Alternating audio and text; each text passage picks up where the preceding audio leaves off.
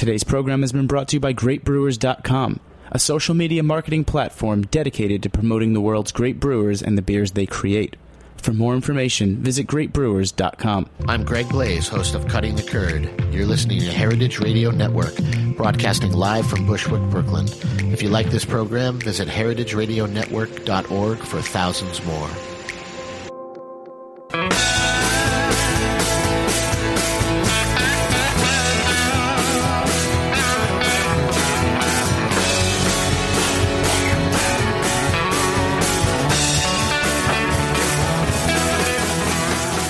Hey, hey, hey, this is Jimmy Carbone and Beer Sessions Radio. It's uh, September 30th, 2014, and welcome to Beer Sessions Radio on the Heritage Radio Network. We've got some special guests in the house, so uh, I'm kind of quaking under the uh, talent in this room. We got Jeppe from Evil Twin, Alex from The Nomad, and uh, Bill Covaleski from Victory. So it's going to be a pretty great show tonight. Thanks to our sponsor, GreatBrewers.com. All right, so here we are, Heritage Radio Network.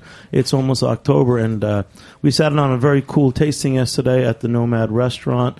Um, Alex, you're, you're the manager. Just just give us a quick introduction and tell us about the beer program that you guys have over there. So, uh, dining room manager at the Nomad, um, and I had a little bit of a background doing a beer thing uh, down in Tribeca for a couple of years. So when I came in, they wanted to go in a different direction. They asked me to uh, take a look at the beer list. Um, and it was awesome when I, when I inherited it. Uh, Kirk Kelewae, f- who um, became the uh, general manager of 11 Madison Park, had started it out with uh, Brandon Lattivier, one of the other managers there. And they had some really, really awesome stuff in the cellar when I started. And we just needed a little bit more um, focus and direction. So I started putting something together, um, and the res- what we call the reserve list uh, came out of it. Um, so now it's about 110 beers that range from anything like Schneider Aventinus going back to 2006 um, to newer stuff that I'm really into, uh, Cascade with a couple years on it. We wanted something that we wanted a place that we could have a bunch of beers and age them, as well as have uh, a smaller, more focused cocktail menu where we have stuff like Evil Twin and um, other more contemporary stuff as well. That's awesome. So Jeppe from Evil Twin, he hangs out a lot at the Nomad with you, Alex. Quite a bit. I'm a regular. So all the uh, the, the stalkers can go to Nomad and see guys like Jeppe coming in. What other what other beer guys do you have there on a regular basis? Um, we have a really good relationship with uh, Garrett Oliver. Of course, um, he when we first opened, he did a beer for us uh, that pairs with our most famous dish, the chicken for two. Um, so when we opened, Garrett designed a, a brown ale. It's called La Poulet. It's a Belgian brown, um, really dark, spicy, uh, and sweet. Perfect for chicken that's stuffed with foie gras, truffles, and brioche. Um, so he's around a lot. And then uh, the guys from Other Half, they did the first uh, class that we did in the series of three. So um, Sam and Matt are really awesome. They make really great beer. So we're big fans of them as well. So you got, you have a class that's just for your staff. Yeah, so um, we just Maggie actually uh, came to me with an idea to uh, to do a series of three classes based on work that she's been doing regarding local sustainable beer and how it's made and how it affects our uh, local food scene. Um, so we started out. The first one we did was with Other Half, where they came in and they discussed how they're what they're doing, um, and the Farm Brewery Act as well, and how that opened up a lot of things for small brewers. Um, and then the second one was at the Diebe, and um, the guys from Two Roads, uh, John from Two Roads, came in and talked a little bit about what they're doing. Um, it was a nice little segue because uh, Hipster Ale's brewed at Two Roads as well. And then we're finishing up on October 13th with um, Garrett. We're going to taste the chicken, taste Le Poulet, and hear the story of the beginning. I think I might go to that one. You should come to that one. It's it's going to be a lot of fun. Free chicken. yeah. I'm coming.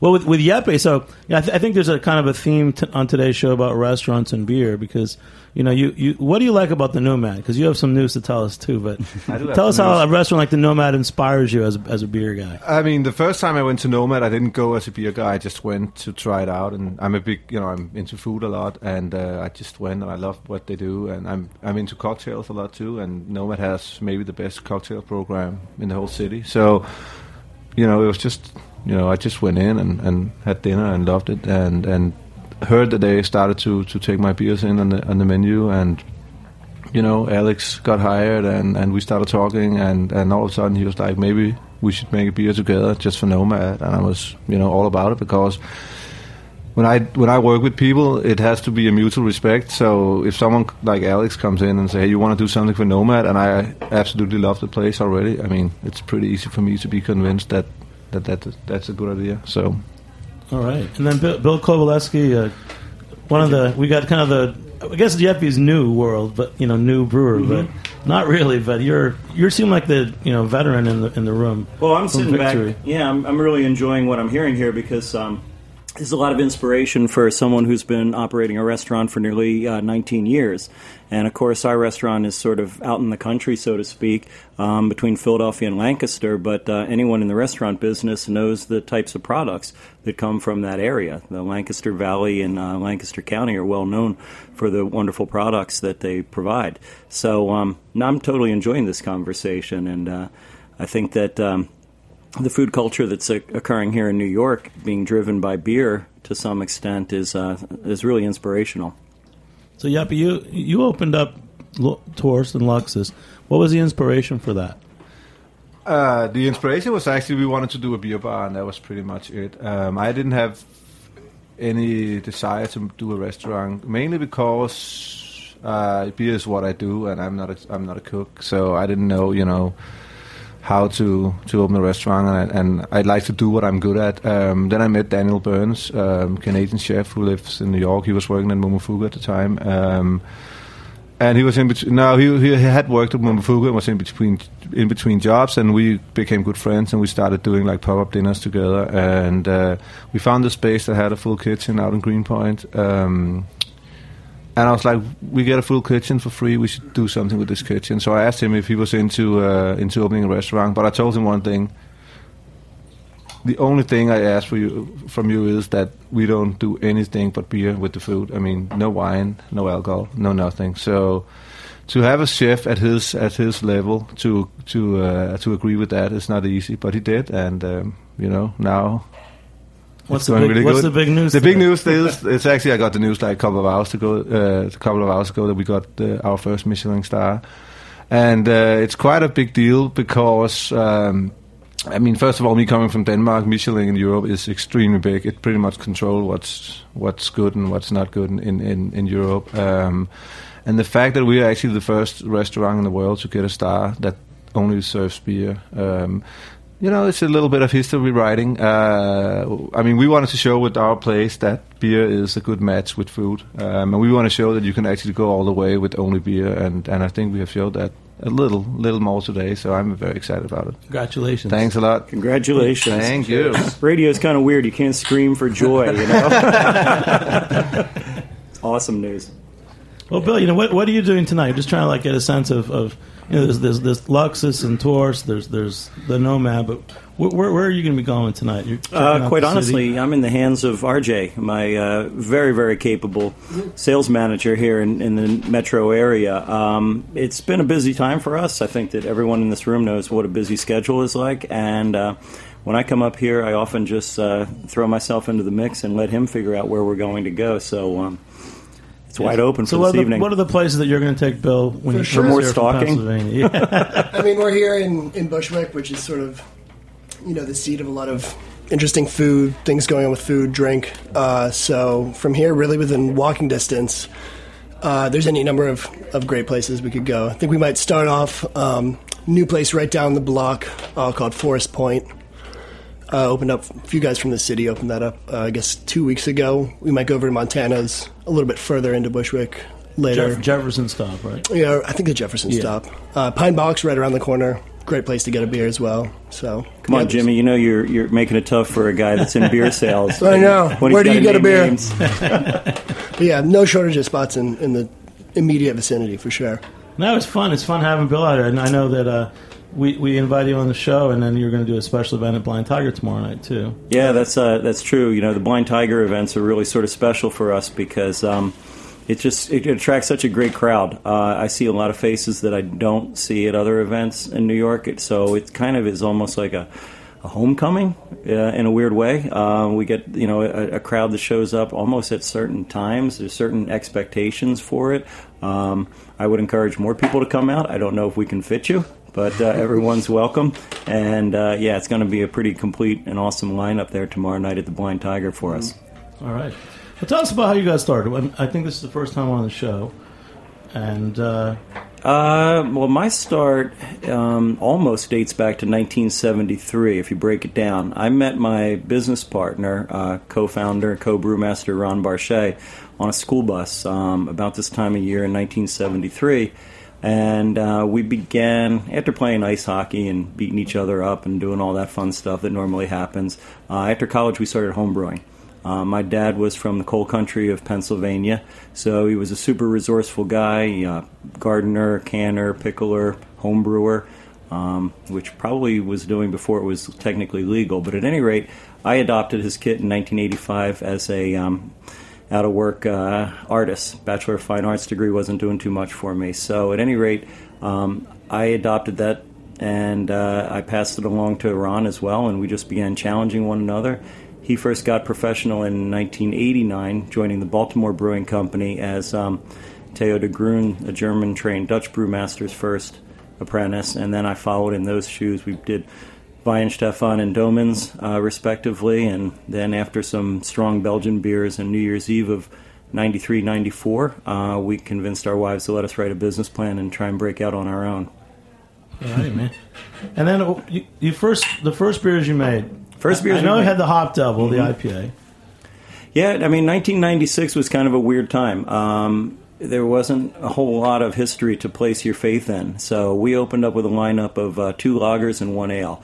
Uh, we figured that we were playing it safe, but we were also playing it the way that we enjoyed it with the lagers. We had a um, a Dortmunder style lager called uh, Brandywine Valley Lager, which has now morphed into our Helles Victory Lager.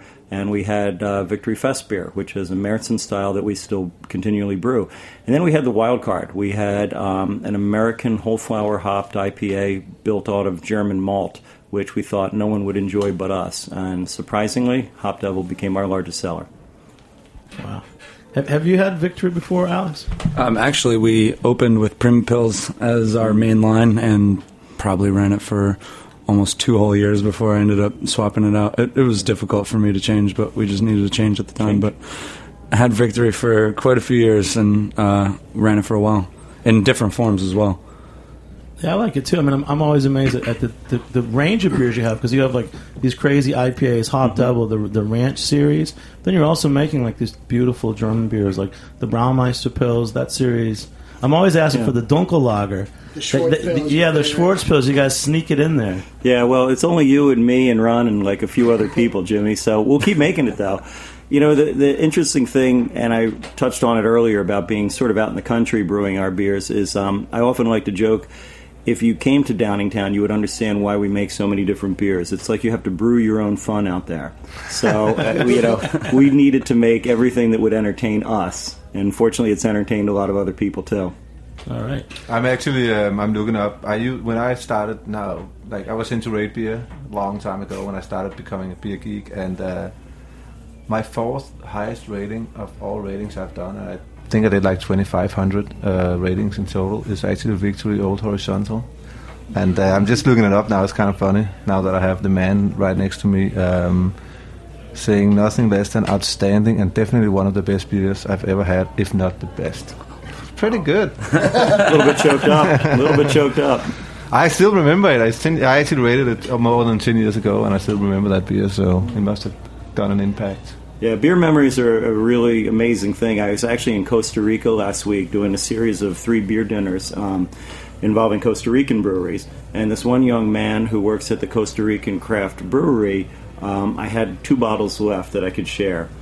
And he was talking about how Hop Devil had been his first IPA and he loved it and everything. So I went back to my room, I pulled out the last bottle of that, the last bottle of Prima. And not only was he thrilled, but when he looked at the label, he noticed how we had changed one of the colors in the label. So it's amazing the impressions you can make with beer. You know, right from the, the image on through the, the impression. No, it's, it's cheers to you guys, man. All right. Hey, um, t- talking about just beer and making beer.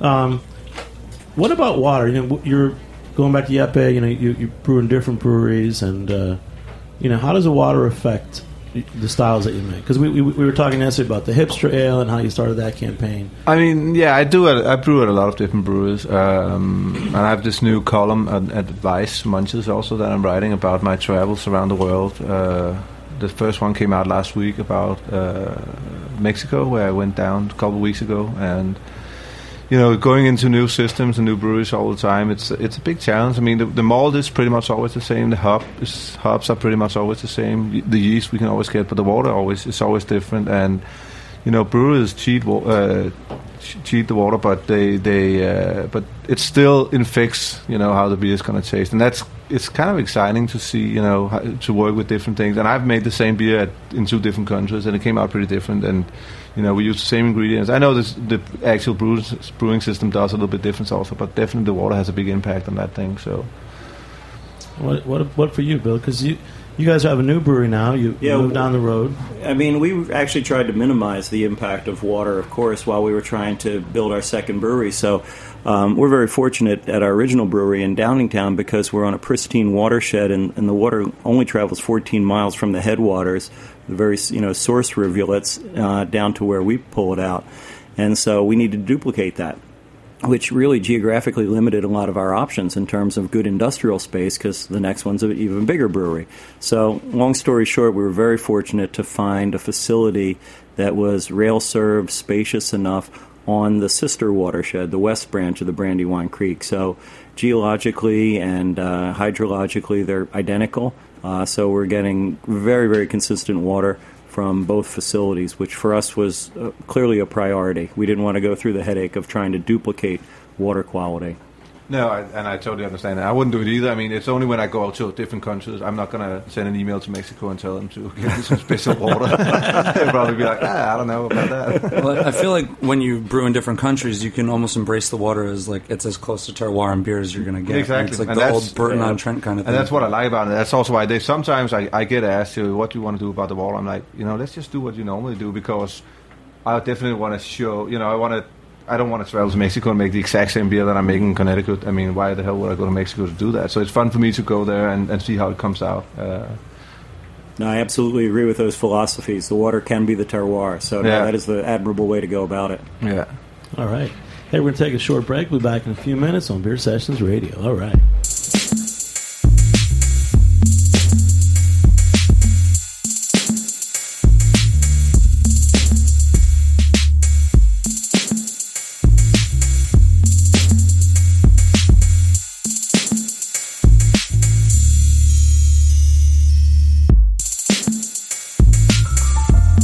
So, you like good beer?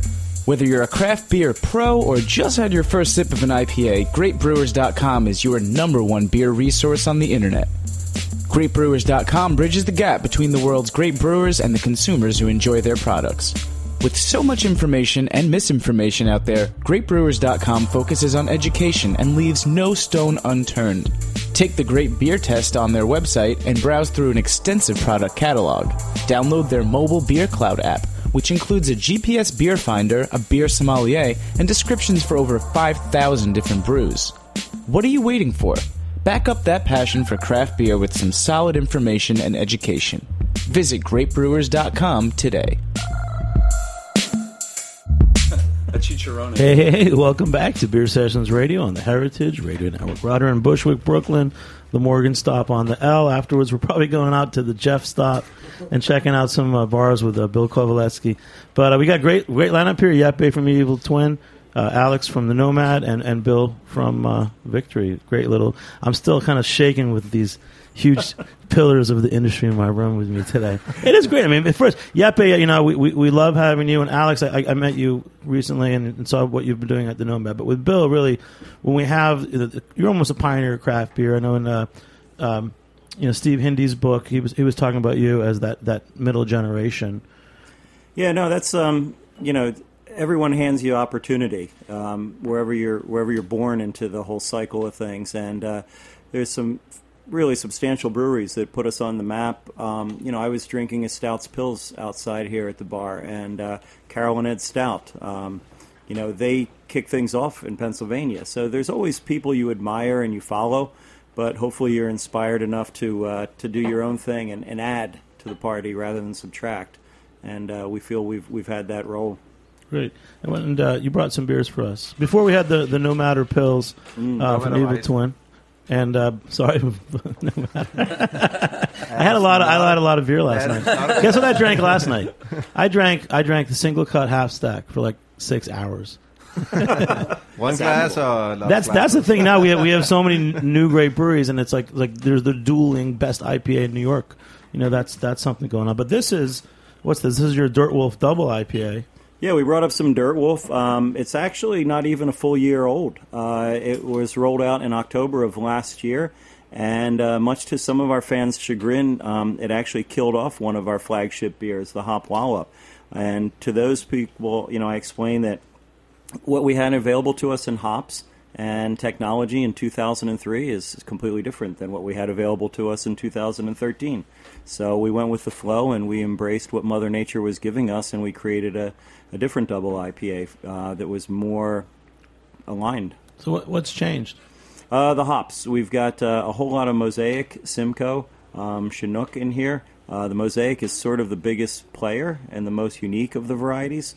We just picked up a uh, trailer full of wet hops two weeks ago, which we threw into our harvest ale, and uh, it was really cool because the folks at Roy Farm said this is the most uh, this is the most Mosaic we've ever seen loaded into a into a truck. So. It's pretty awesome. Yeah, but what for some of your, your flagship beers, like the, the, the some specialty IPAs you make and the hipster, what hops are you using for those? I mean, the, our IPA that is our like our IPA is Falco, and it's actually based on a hop blend called Falconer's Flight. So that's why it got its name Falco. Also, um, it's a hop blend that was created to kind of imitate some of the hops that you know. There's a big hop shortage now because all the breweries use the same hops. Everybody wants Simcoe, everybody wants you know Mosaic or Nelson Sauvin, and to imitate something like that, they blended. Uh, I think it's three or four different hops, um, and it's a cool hop blend, and I kind of liked it. And I, I wanted to make a beer just of hop hop blends, so I like t- took that new approach to it and, and, made a beer from that. So Falco is, is based on Falconer's Flight. Um, Simcoe is actually a fun beer because uh, no, not Simcoe. Hipster is a fun beer because when I made Hipster, the whole idea was also to to meet that hop shortage and and and hipster is a beer that I where I change the hops if if we run out we just change it. And we don't it's the same beer it's the same label and everything but it's kind of the whole idea of, of the beer that we can actually change the hops without you know feeling bad about it. It's like a field blend. it is it is you know. Hipsters drink it anyway so. As long as it's in a can. exactly. Well, I also admire that whole uh, concept of sustainability because you're accessing the hops that are readily available rather than driving the industry in a place where it doesn't want to go. Yeah, and for, for for my brand, it's been a problem to you know I've only we're only four years old and we've been growing like crazy the last four years. Uh, we've been more than doubling our production, and I haven't had a, co- a hub contract that was big enough. You know, I couldn't predict what was going to happen next year. I didn't know that I was going to triple the production next year. So I made a hub contract, kind of feeling it out, and find out that I had way too little. So you know, I to, I just have to roll with it, and, and, and you know, if I don't have the hops, I can't I can't make them up. It's not like I can make Falco. You know, I can't get Falcon's Flight if I can't get it. So I just have to figure that out on the way, and I have to change recipes from time to time because of that. Uh, I I can't really plan what's happening, and next year is gonna probably gonna be even even more. Yeah, there must be more and more demand for hops. There is big demand for hops for sure. Yeah, but I think fortunately, um, after the market correction of 2007, when we really hit rock bottom and, and people were literally, you know, being turned away uh, from their hop contracts, um, we've really basically corrected the marketplace so that hop growers are at least getting a fair price, so they're encouraged to put in more vines.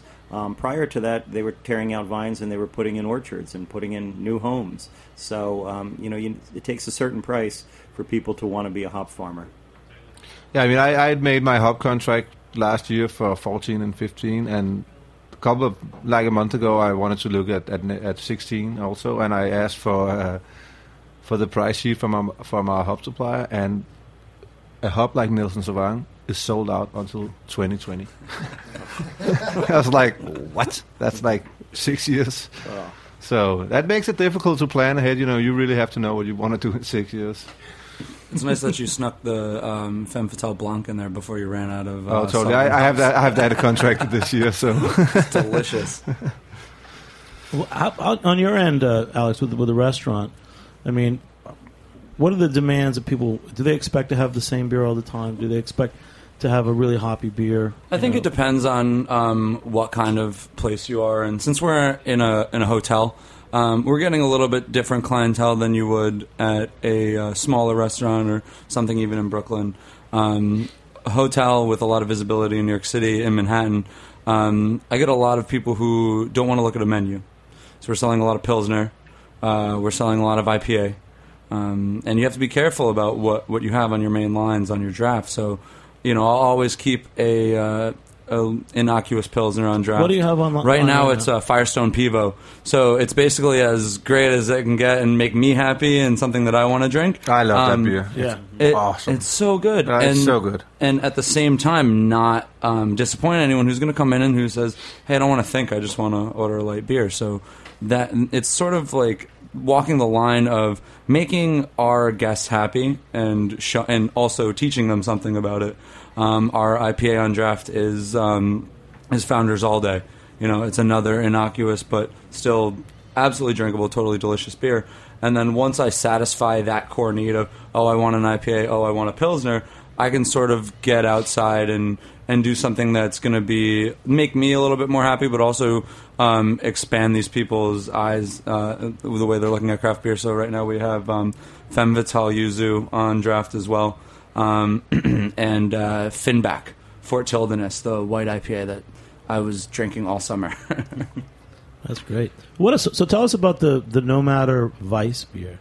Um, how did that collaboration come about? Well, so um, like I said before, I uh, I was sort of hired into this really awesome beer program as it was already, and uh, the guy who was in charge of it before me, Brandon Latterbeer, had talked to Jeppe about doing a beer together, um, and that was how the No Matter Wit came about.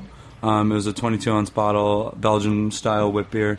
It was fully 100% Brett fermented. Not 100%. Not 100%, Re, re-fermented with Brett, yeah. Yeah. Yeah. delicious. Um, you know, and it was in a bomber, so that sort of not everyone's going to order it, and I thought that sort of was restrictive a little bit. Um, so when we were coming up with the the next one last summer, we started talking about it, and I was really into the Westbrook Gose at the time, as was everyone probably. Uh, absolutely delicious. So we thought about it, and you know, I came to Jeppe and said, "Hey, uh, can we do something in a can maybe a Berliner Weiss, and you know it, we just happen to have a very similar taste in beer, I think. Um, so we went with it, and it was awesome. Although we did run into some difficulties uh, doing a canned beer at first, right? I mean, Alex asked me if I, you know, if we can do the beer and if we can do in cans. I was like, we can, but you have to buy about hundred thousand cans. and uh, I, I, I know Nomad, Nomad enough to know that that might be a little too much. But we, you know, we came up with this idea of calling Nomad a uh, so we could also sell. it. We didn't call it Nomad Weiss, we called it No Matter. So it's like it was a play on the, the Nomad thing, and you know, we we distribute it in the whole country now. Um, I just love the idea of doing a Berliner Weiss in cans. I like cans and I like Berliner Weisses, and it's just an easy drinkable beer. And Alex also introduced me to the idea of, of you know, traditionally in Berlin you serve it with syrups uh, to sweeten it, which is I don't. It's not something I really approve of. I don't really like it that way. But if you can make some, I mean, Alex told me they would make some really like good inmade inmade craft syrups Mm. that people could do their own blends at the table, and I thought that was an awesome idea. So th- we're doing that now. Yeah. Nomad So is doing that now. It, it was pretty cool. Um, so if you come to the Nomad, a lot of our uh, uh, food items and snacks are served on wood boards. Um, that's made by a woodworking company in New Jersey. So I we had this idea to make a custom wood tray. Uh, and in the middle, it would have an inlay for the can, so the can would sit right in the middle, and then two little glass decanters on each side of um, of the can as well. And so on the right side, just like in Germany, it's traditional raspberry syrup. On the left side, we do a, um, a basil fennel syrup as well, uh, and then we have a dill syrup the, uh, that we could throw in there also. But um, super cool. You have traditional where it's traditionally raspberry and traditionally herbal. Um, and it's just been really awesome. And what I think it does is it opens up uh, the beer to someone who might not want to order a sour beer. You know, the people that we're selling it to, it's like, oh, it's an Nomad House beer. Okay, what? And the, it starts a conversation. We can tell them, hey, back in, when Berliner Weisses were first made, they were super sour, and to make them more palatable, uh, Germans would add sweet syrup to it. So this is our version of it, and it. I think what it does is it brings um, a sour beer of a super traditional style to an audience that would never ever order a sour beer in a can. Plus, it's very much in the you know I've been eating a Nomad a lot, and the way Nomad serve Nomad serve things is you know it's interaction with the with the customer, interaction with the people that eat there, and to do that with not just the food, but actually bring that to the beer also. When people can actually create their own beer, you know, you get this one can that you can taste first, and it's sour and it's light, and it's you know, then you can add one syrup, another syrup, and then you can like create your own beer at the table. It's very exciting for pe- for people. It's Yeah. kind of it was kind of funny when you came in with Mads uh, from Acme. He kind of he looked at the thing and looked at me and goes, "Why would I want to put syrup in my beer?" exactly. and it's fun because you know you can put the syrup, but you don't have to, and it's just it's an option and it makes it more dynamic. That's awesome. Well, then you, we had the the NoMader Weiss from Evil Twin, and Bill, you just poured the uh, the Wild Devil. So Yeah, the Wild Devil's circulating right now, and I, th- I think it's going to be a great foil after the really incredible, refreshing qualities of the NoMader Weiss. Um, the tartness of the NoMader just cuts right through and uh, leaves your palate ready for something different, uh, I suppose. Different would definitely be the story behind the, Vi- the Wild Devil because um, this is up until fermentation. Uh, it goes completely through the brew house as Hop Devil. So the recipe, water, malted barley, hops, is all identical to Hop Devil, except for in primary fermentation, we use a strain of uh, Brettanomyces that we isolated that is not a very tart um, producer, doesn't produce a whole lot of lactic acid. And then we um, finish it in secondary condition with a slightly more tart lacto, uh, I'm sorry, um, Brettanomyces. So if you're familiar with Hop Devil, you could drink this beer and, and think it was from a different planet. Um, but it really, for us, it illustrates the incredible impact of, of one constituent, the yeast. And um, dryness, more like fresh cut cherry wood, very tannic uh, quality to it.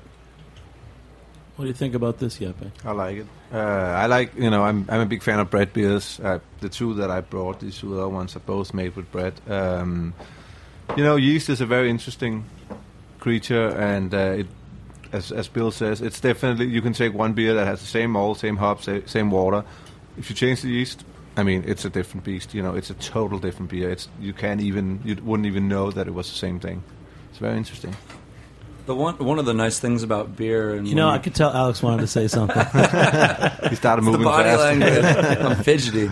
Uh, one of the cool things, and it's funny because my approach to beer is from much from a, a drinking side and not from a, a creating it side. So I have some weird opinions about it. But the one thing that I love about yeast and that when each brewer develops their own strain, it's like even in a collaboration, um, you can almost taste from the yeast whose uh, brew house they used. It's it, when I was out in California, I tasted a, uh collaboration between Three Floyds and Firestone, and you could sense that Three Floyds had something to do with it, but very much Firestone yeast. And the same the same thing goes the other way. Three Floyds is such a distinct yeast profile, and you guys have a very distinct yeast profile. So it's it's pretty cool that you can sort of sense that. It- It's funny how you dial it down to yeast because it's really uh, larger than that. It's the synergy of the fermentation, uh, the tanks themselves. We actually have 45 different yeast strains, which is sort of goes back to that whole concept of making your own fun in Downingtown. We wanted to have a broad range of options that we could apply to uh, any different style that we wanted to produce. So the the fact that we have two Bretts in here, one that actually is a little bit more sour than the other, and we reserve that for the secondary conditioning, is really sort of the you know taking the elements you have and designing a beer, but somehow for the consumer like yourself, Alex, there's still this like memory of like, oh, I kind of know where that came from. That's a good thing. no, it's great. I love it. RJ, how do you sell Wild Devil? Because you're out there selling to accounts. So, Well- how what would you, how would you describe it to Montana's the bar we're going to? you know, Wild Devil, it's you take something that people are, are fairly familiar with at this point, uh, a beer that's been around for 18 years, something like like Hop Devil, um, and it's it's really a great opportunity to show what yeast actually does in a beer. You taste this side by side with Hop Devil, and it's not that they're unrecognizable, but the hops are such a the interplay between the hops and the malts just in Hop Devil is is what that beer is all about. With with this, it's fairly neutral yeast in in Hop Devil. Bring something like this into play, it totally takes over. So, much to Bill's point, get that kind this of is great. This is a beer that I should have on. I should definitely have the Evil Twin NoMader Weiss, and I should have the Victory Wild Devil Have, I, have on I my beer you, list. Jimmy? I sold you. I think you just did. So, Great. all right. Hey, we're gonna take another short break. We'll be back in a few minutes on Beer Sessions Radio. All right.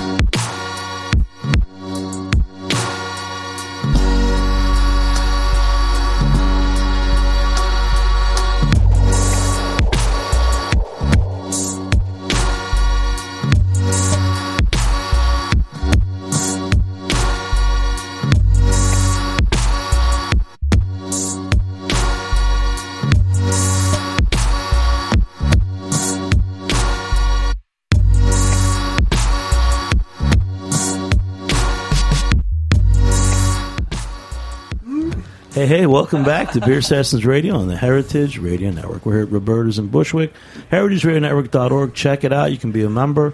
There's a lot of great shows, a lot of new shows, too. And uh, one of my favorites is Eating Your Words with Cathy Erway. So if you like like cookbooks and food, check that out. All right, so here we are. We get Jeppe from Evil Twin, Alex from The Nomad, and uh, Bill and RJ from uh, Victory. We were just talking about, uh, we talked about water. We talked about, you know, funky new beers. But uh, Jeppe, what's this beer?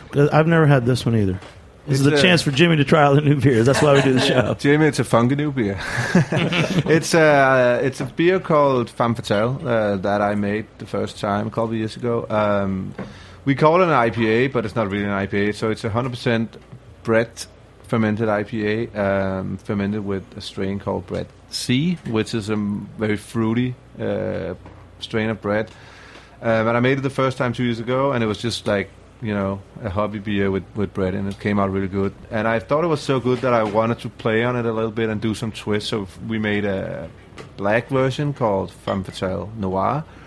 Um, we made a version with 100% Nelson Sauvin hops, which is a very aromatic hop from New Zealand called Femme Fatale Blanc. And uh, then, you know, as everybody, everyone else, I got obsessed with the Japanese citrus fruit called uh, yuzu.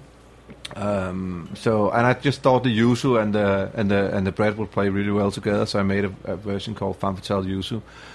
Came out awesome. I loved it, and I was in. Then I went to Jap- Japan last December, um, and I went to to the fish market at four o'clock in the morning and tried out yuzu and I tried two new citrus fruits called sudachi and kabosu, and liked them a lot. And I was like, with my whole obsession. What's with, what's Sudachi? Sudachi and Kabosu. It's two other Japanese citrus fruits that you only get from Japan.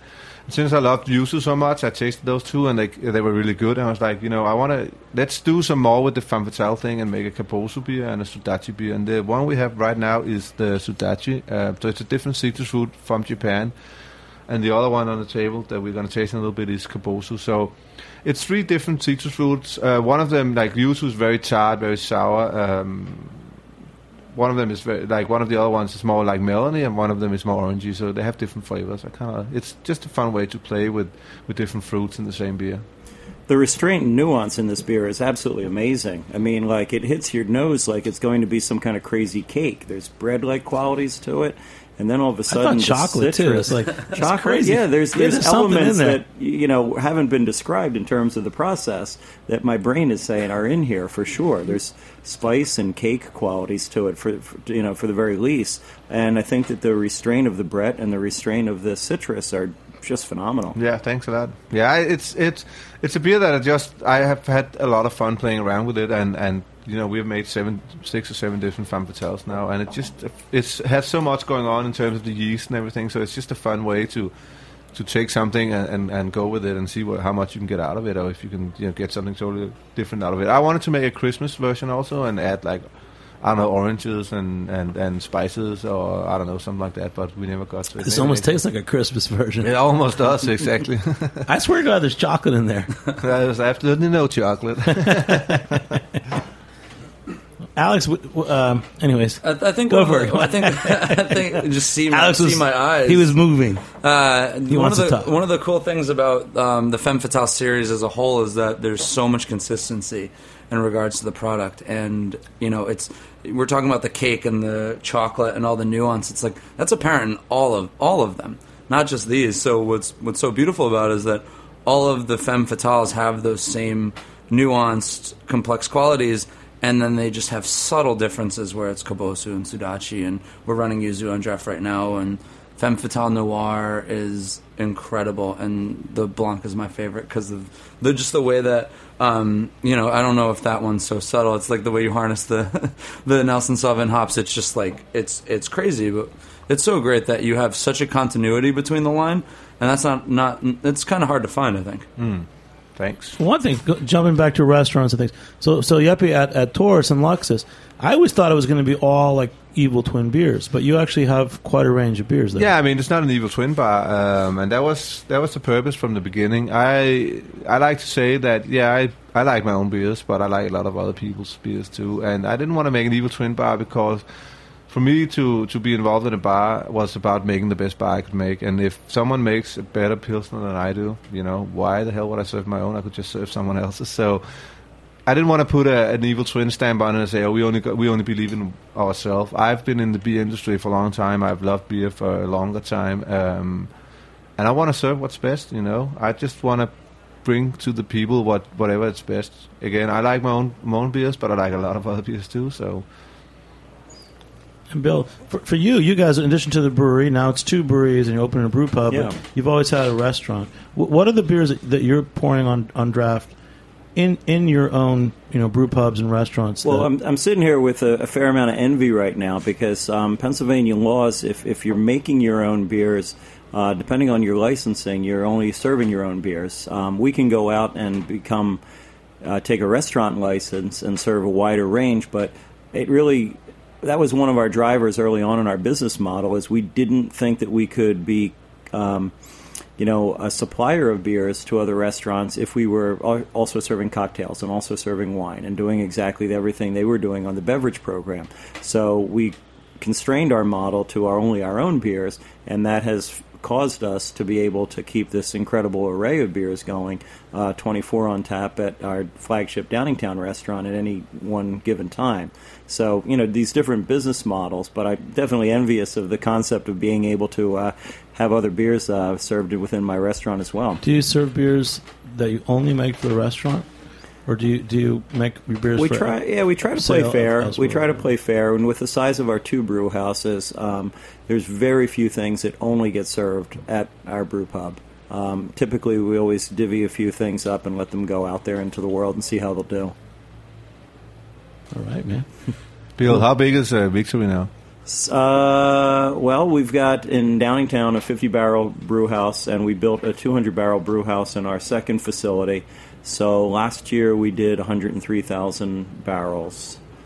If uh, if numbers matter, It does to me. I guess everybody's growing. You know, we, we, we had the, we were enamored with all the garage breweries, but now a lot of the breweries that we know, you know, you guys are growing. Brooklyn Brewery's growing, and and you too, Jeppe. So Growing like you're crazy. making beer with uh, Two Roads in Connecticut, which seems like they built. I feel like they built the brewery for you I hope. because now you're like we talk about the, my favorite one, the Cowboy.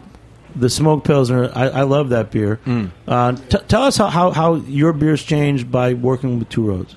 I mean, uh, Two Roads was for me what brought Evil Twin to the next level because I'm one of those so-called so-called gypsy brewers. I don't own my own brewery yet, um, and I needed I needed a place to brew. When I was living in Denmark, brewing all over Europe, it was like small batches, and it was expensive, and it was you know logistically very difficult to you know brew in Scotland, Norway, Holland, all kinds of places, and having to ship them to Denmark and then to the USA and blah blah. blah.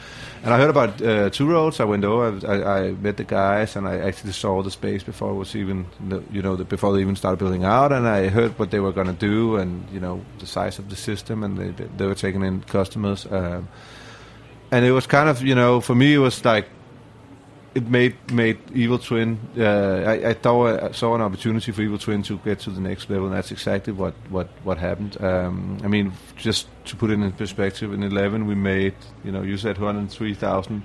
In 11, 2011 we made like a thousand barrels.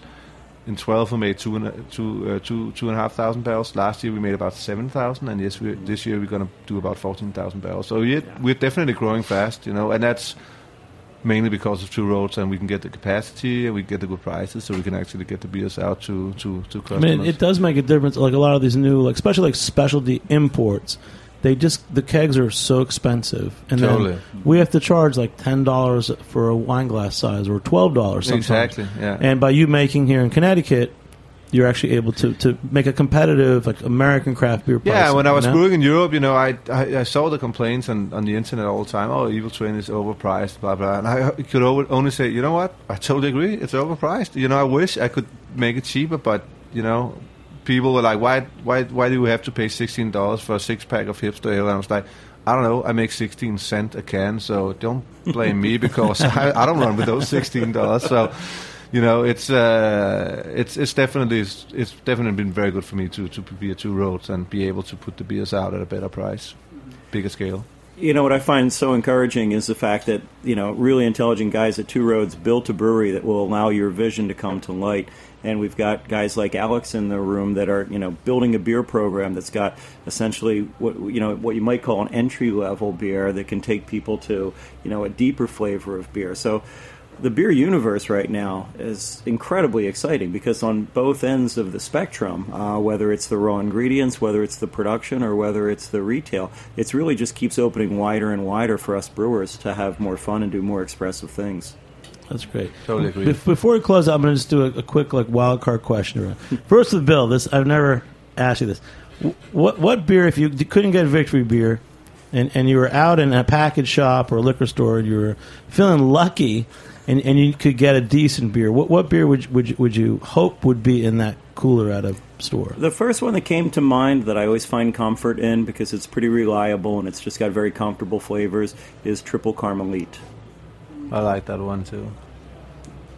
Any other reason you just like Any other reason? No, you know, well, you know, you hit me with a wild question, and, and that one's it's got an amazing sort of orange blossom quality to it. I, I'm not actually a big Belgian beer guy per se, um, but that one has got very comforting flavors to it. So if I was stressed out in a bottle shop looking for something I wanted and I found out, I would be instantly happy. All right. What about you, Jeppe? Um, I, I mean, I get asked the question a lot. So, what is your favorite brewery? And can you have a favorite brewery? I don't know. I always, but you know, since I get asked the question a lot, I kind of have to have an answer. And I always answer uh, Jolly Pumpkin out of Michigan. Um, Jolly Pumpkin to me is uh, so unique and, and so different in the whole approach of, of making beers. You know, they started barrel aging before barrel aging was even invented. They do 100%. Uh, you know, all the beers are with wild yeast or Brett, uh, Brett, and it's just so unique and they have such a cool house flavor. That's every time I drink a Jolly Pumpkin, I'm just amazed how good it is. And I actually made a collaboration with Jolly Pumpkin uh, a couple of weeks ago, which you know I've been asking Ron for like five years if he would do it, and uh, finally he he said yes, and it was a big deal for me because I just love everything they do. Collaborations are kind of like back to high school dating. You, you just keep asking and asking and asking. I had Jolly Pumpkin in my head for a long time, and I was like, I need to make this happen. Everybody gets one date, right? exactly. And Alex, what, what, what about for you? Like you're on a vacation and you know you you go into that store and you're like, please let them have Outside something. of Evil Twin, uh, Thank you, Alex. I love you too. I've never seen Evil Twin on vacation. the, the NoMader Weiss was the summer beer, you know? Um, no, it's, you know, I think that when you're outside of your comfort zone, you're looking for something, you're looking for consistency, whether it be Tripel Karmeliet, where you know no matter where you are, you get it. Um, I think Allagash, you know, people hate on Allagash White, but the one thing that Rob Tod does right is consistency. You know, it, it, it just crushes no matter what, no matter where you get it, it's always going to be that same thing. It's such a beautiful beer.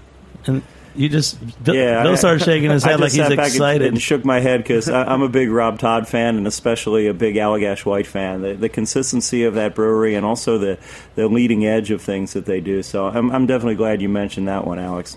It's it's just an easy go to beer, even if you're in a supermarket somewhere in the middle of nowhere. Yep. if, if I'm in the Jersey Shore get, getting a beer, if I see Victory Hop Devil, which I have seen, I, I'm very happy. You know? I'm glad to make you happy. Oh yeah, Jimmy, if you ask me what I have in my fridge right now besides Evil Twin, it's actually Victory Prima Pils.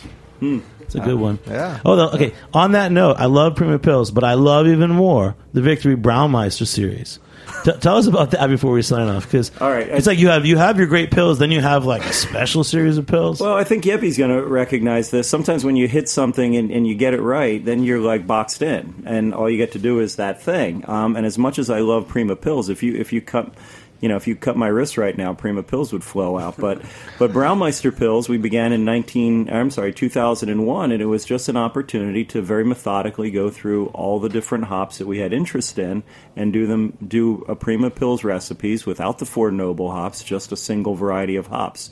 And uh, we've really settled on as Tettnang as, as our as our main go to, but um, we'll keep developing on that one forever. That's a good one to look. I was so because I put it on my list at Jimmy's number forty three. I'm like, it's Victory Braumeister Pils, and I I always hope that someone knows the difference because it's I'm I'm always proud to have that. So As long as you're happy with it, then Oh, everyone yeah. should be happy. We're going to give a quick shout out to some special events coming up. Gosh, it's uh, it's it's September. It's almost October. Next week, uh, we're producing the October Feast at the Seaport. We've got a, a lineup of great new local, hard to get beers like Secret Engine, Bridge and Tunnel, Other Half, and Matt Timms, our, our favorite MC, is going to lead a People's Choice Bratwurst competition. So check it out, October Feast on our site, goodbeerseal.com. And Cider Week's coming up too. We'll look forward to that at the end of October. In closing, I'd like to thank our sponsors at greatbrewers.com who've helped to bring this podcast to you tonight. Thanks to Bill, RJ, Jeppe, and Alex for joining me here on the Heritage Radio Network. I'm Jimmy Carbone. Thanks to our producers Maggie Seiden and Justin Kennedy and our engineer Jack Inslee. Thanks for listening. We'll see you next time on Beer Sessions Radio. All right. Thanks for listening to this program on heritageradionetwork.org. You can find all of our archive programs on our website or as podcasts in the iTunes Store by searching Heritage Radio Network. You can like us on Facebook and follow us on Twitter at heritage underscore radio. You can email us questions anytime at info at heritageradionetwork.org. Heritage Radio Network is a 501c3 nonprofit. To donate and become a member, visit our website today. Thanks for listening.